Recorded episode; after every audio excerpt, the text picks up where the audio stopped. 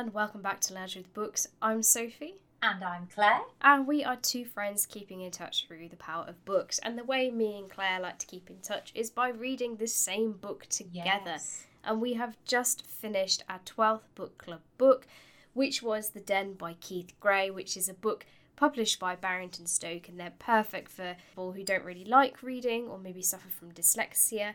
And they're just really great small stories. And we finished this book now and we're going to tell you a bit about our thoughts, what we thought about the den, give it our rating, and then introduce our 13th book club book, which was also chosen by Claire.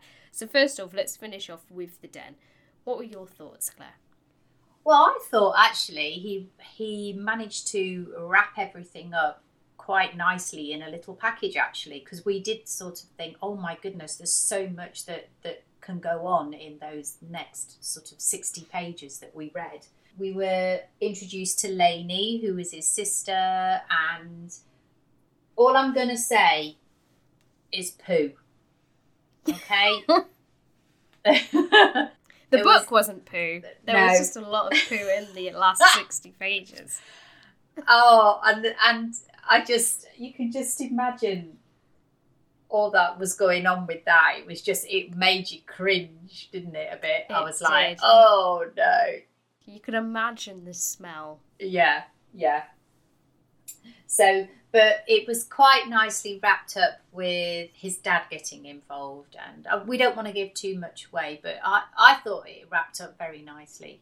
Yeah, I thought it wrapped up really nicely as well because that was one thing I was worried about. I was like, how is he going to tie this all together in this amount of pages? But actually, it was amazing how much he was able to put into those pages without it feeling too much or like it was moving too quickly. I mm. feel like we covered everything we needed to cover, and it was a very good and compelling read.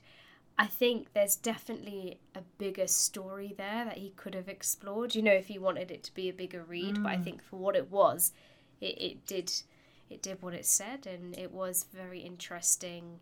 Yeah, because we you didn't go into too much of the mum story. We know that uh, she left because the, the, the father was quite hard work to live with, but you didn't really get the full story there.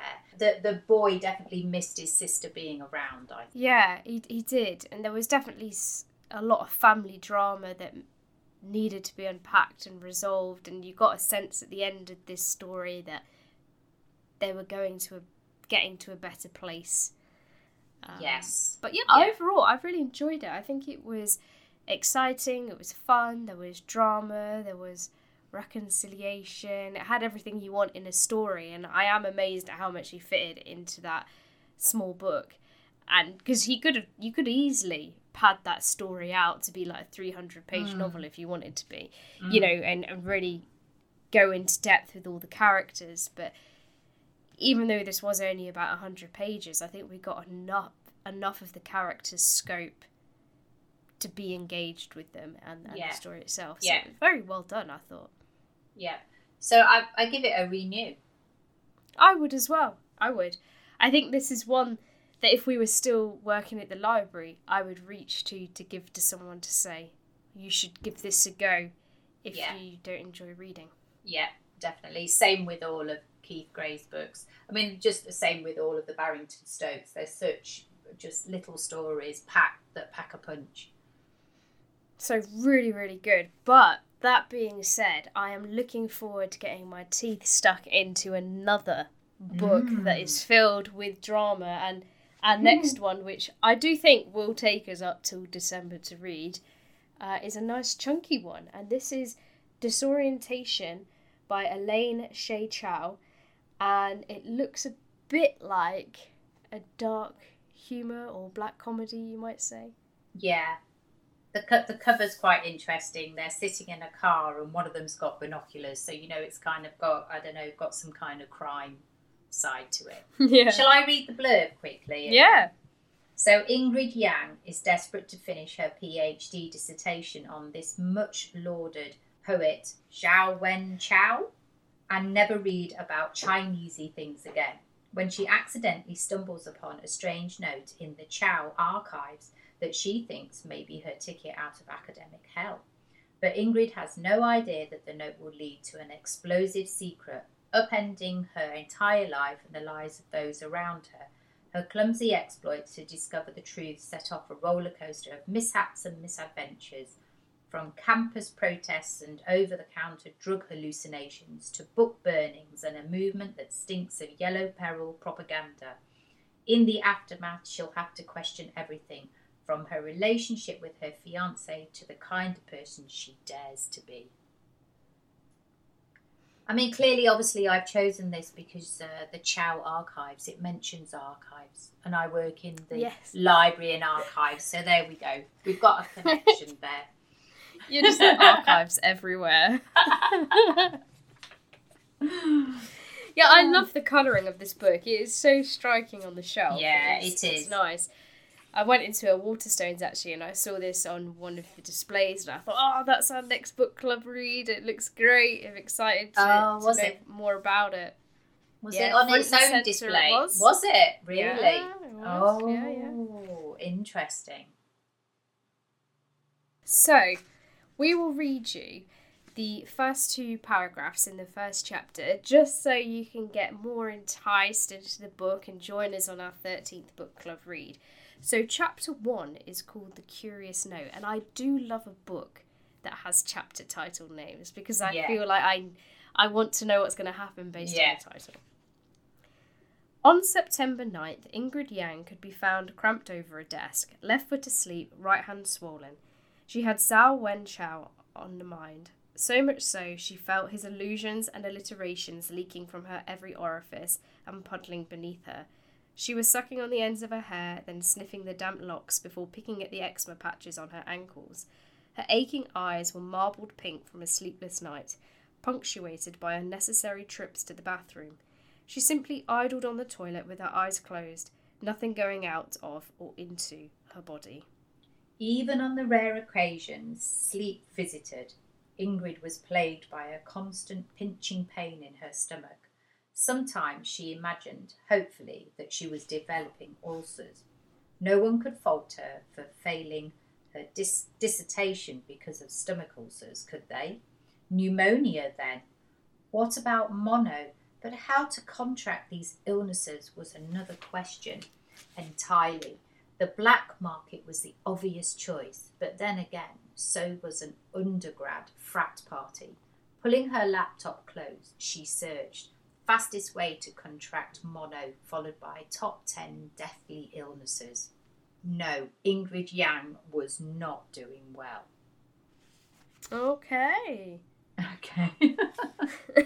Do you know what I I feel that because this book is set at university in America, there's going to be a lot of American culture in this novel that yeah.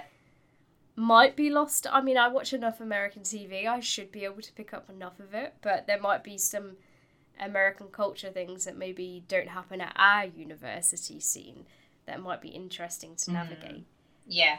I think we, we, we might be Googling what does that mean on some occasions.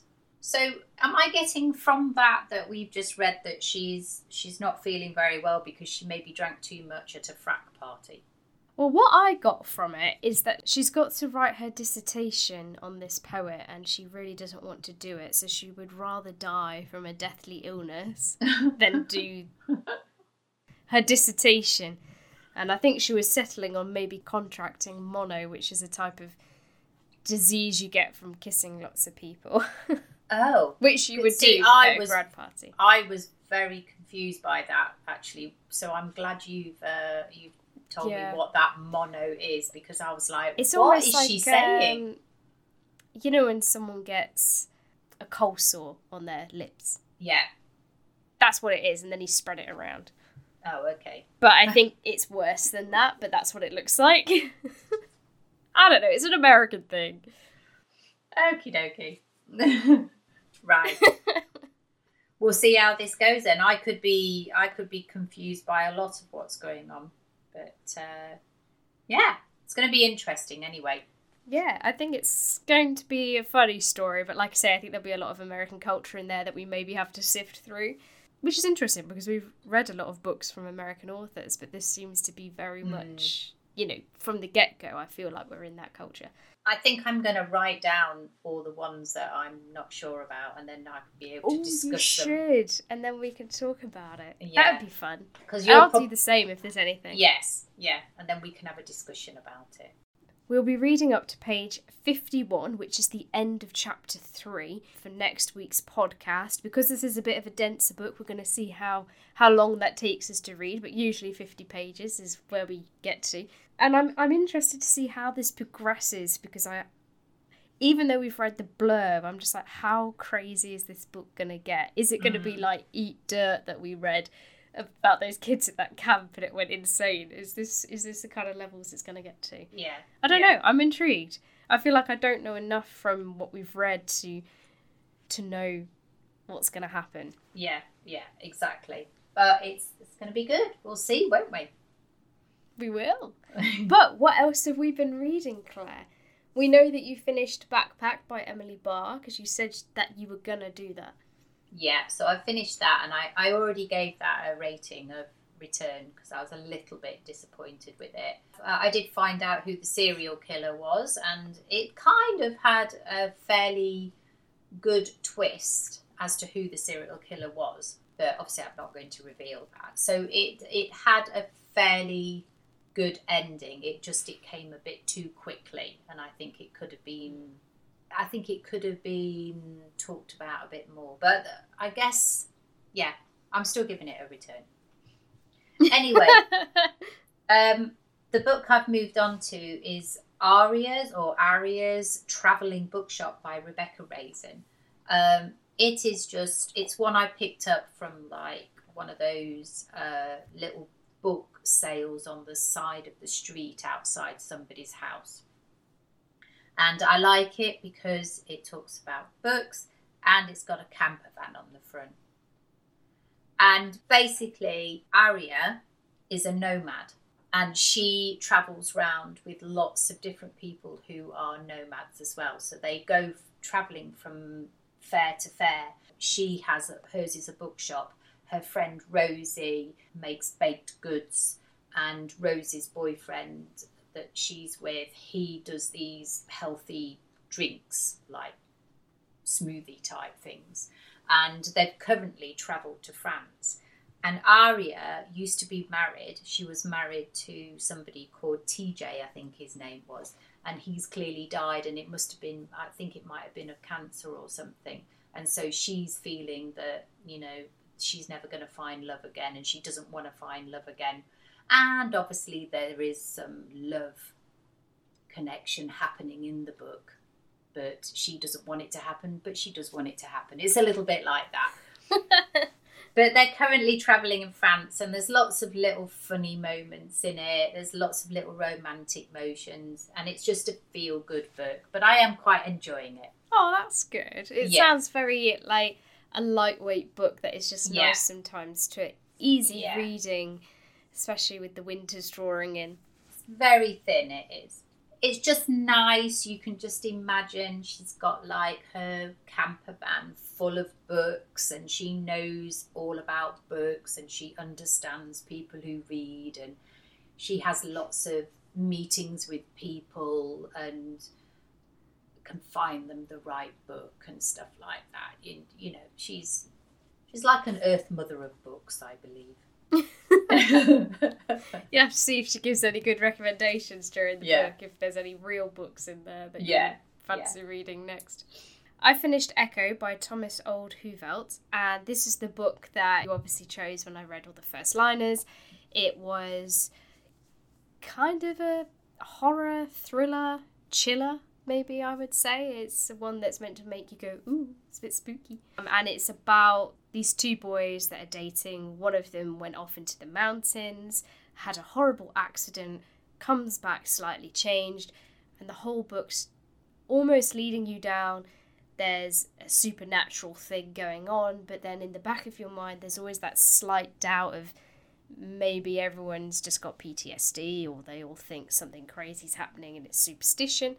The book for me was definitely too long for what it was. It the fir- I, I think I said this a, a couple of weeks ago, you know, after reading the first half of it, there was definitely bits that just felt very repetitive, like we're going over the same thing over and over again. And in the latter half of the book, again, you know, the pace started building, and then it, the book became very bloated and would go off on loads of different tangents that just made it lose kind of focus, pace. Which was a shame because I feel like it was a good story, but there was just a lot in there that didn't need to be in there. And then it would get really tense and scary. And I don't know if it's because of the translation of the novel, but Sam in particular was very calm, very relaxed sort of character, but when he's in this kind of scary, spooky environment, he's still very chill. And it, I don't know, it didn't didn't seem right that he was speaking in uh, a certain tone in different sections of the book. But that could be maybe a translation error on the translator that it just didn't quite match the tone of the book. Mm. But I, I don't know. Overall, I really liked the idea of this book. The the writing about the mountain, about climbing, it was really good and I liked the atmosphere, but I just think it was too long for me that I lost the, the, the enjoyment of it because it felt very long winded. A bit like my review of this book.